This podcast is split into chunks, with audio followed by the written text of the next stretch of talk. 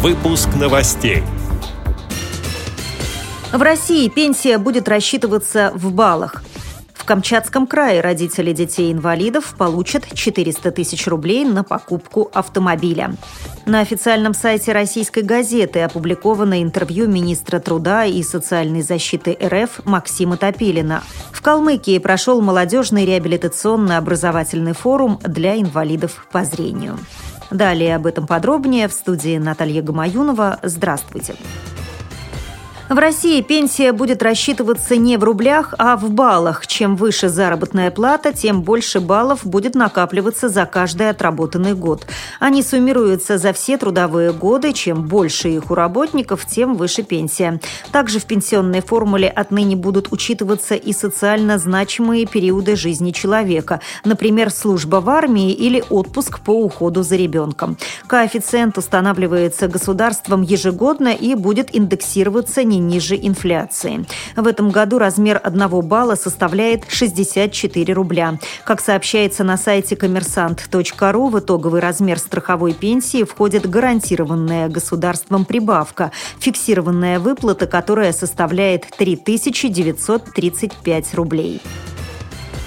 В Камчатском крае родители детей-инвалидов могут приобрести машину за счет средств местного правительства. Новая мера поддержки действует в крае с 1 января 2015 года. Компенсация составляет до 400 тысяч рублей. Как сообщается на сайте cam24.ru, порядок ее получения утвержден приказом министра социального развития и труда Камчатского края Инессой Кайрович от 29 декабря 2014 года.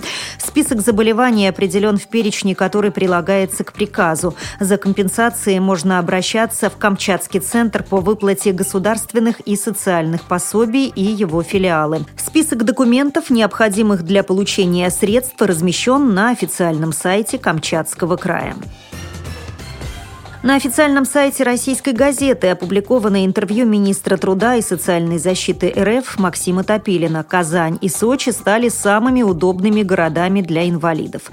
Вот выдержка из текста. Мы видим, что все больше людей с ограничениями здоровья стремятся к профессиональному обучению, трудоустройству, открытию собственного дела. На этом сказывается и повышение уровня доступности инфраструктуры в рамках госпрограммы «Доступная среда», а также расширение мер по содействию трудоустройства инвалидов. За последние три года уровень трудоустройства инвалидов вырос с 35 до 42 процентов от численности инвалидов, обратившихся в органы службы занятости.